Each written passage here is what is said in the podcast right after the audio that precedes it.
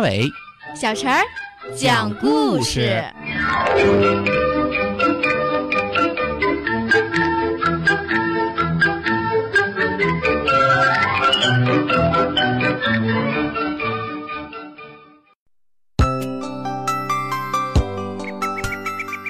请听故事，有趣的检查。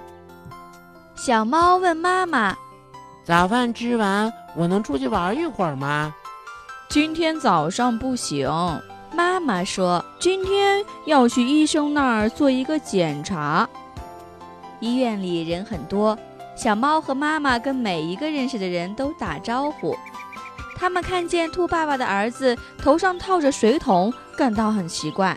兔爸爸说，我听到两个孩子吵闹，过来一看，才发现这个孩子头上套着个水桶，卡在那里拿不下来。小猫和妈妈又碰到了青蛙妈妈。青蛙妈妈说，这孩子玩游戏的时候跳得太高了，碰到了天花板，头都磕破了。熊妈妈也在。猫妈妈说，熊妈妈，你的小家伙看上去也不太好呀。对，熊妈妈说，我的孩子玩火烫伤了手。医院里有那么多人都在等着大象医生。大象医生很和气，他给每一个病人都看好了病，这才轮到小猫。大象医生笑着说，我给你检查一下身体。医生先给小猫称体重，又给他量身高。大象医生拿出一个细细长长的东西。哦，是象鼻子吧？小猫说。象医生笑着说，哈，这是听诊器，它能让我听到你身体里边的声音。哦，能听见我身体里面的声音，真奇妙。小猫想。医生拿着听诊器听着小猫的胸口。深呼吸，他说。小猫很深地吸了一口气，又慢慢地吐出来。很好，象医生说。象医生把听诊器给小猫，让它听一下自己身体里的声音。咚咚咚，声音那么大，小猫很惊奇，自己的心就是像一面鼓在敲。用听诊器来检查，真奇妙啊！接下来，象医生又给小猫检查视力，小猫什么都看得清清楚楚。象医生笑着点点头说，你的视力真不错。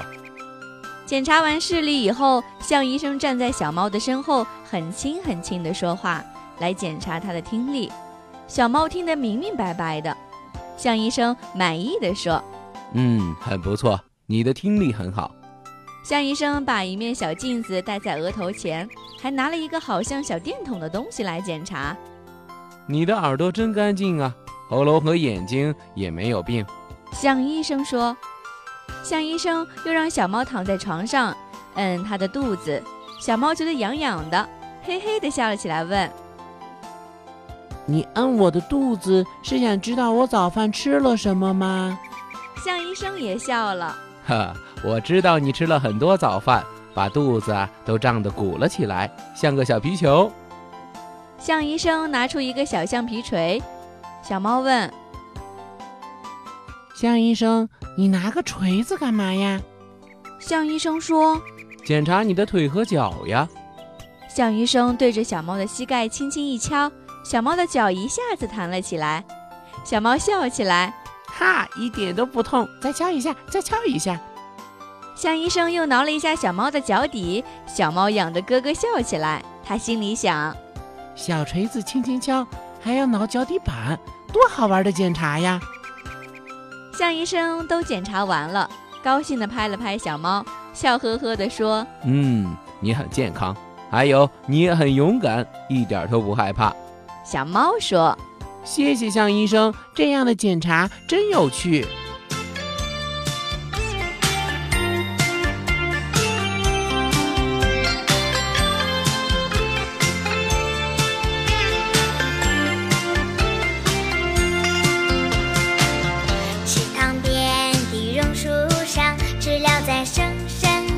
夏天草场边的秋千在上面。黑板上老师一粉笔还在拼命叽叽喳喳写个不停，等待着下课，等待着放学，等待有趣的童年。福利社里面什么都有，就是口袋里没有半毛钱。诸葛四郎和魔鬼党，到底谁抢到那支宝剑？隔壁班的那个男孩，怎么还没经过我的窗前？嘴里的零食，手里的漫画，心里初恋的童。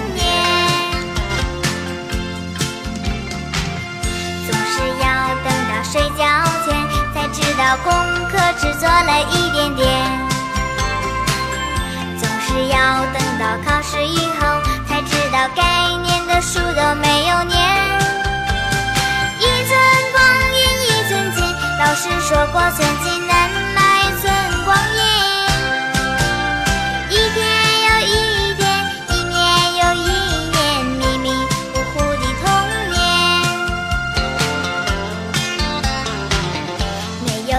知道为什么太阳总杀到山顶那一边，没有人能够告诉我山里面有没有住着神仙。多少的日子里总是一个人面对着天空发呆，就这么好奇，就这么幻想，这么孤单的童年。要等到睡觉前才知道功课只做了一点点，总是要等到考试以后才知道该念的书都没有念。一寸光阴一寸金，老师说过寸金难买寸光阴。一天又一天，一年又一年，迷迷糊糊的童年。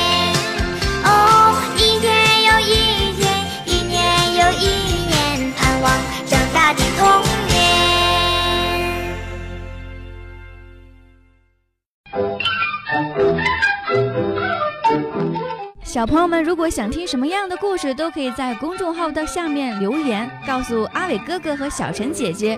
蜻蜓用户也可以通过微博来告诉我们，微博“程微暖”就可以来找到，告诉我们吧。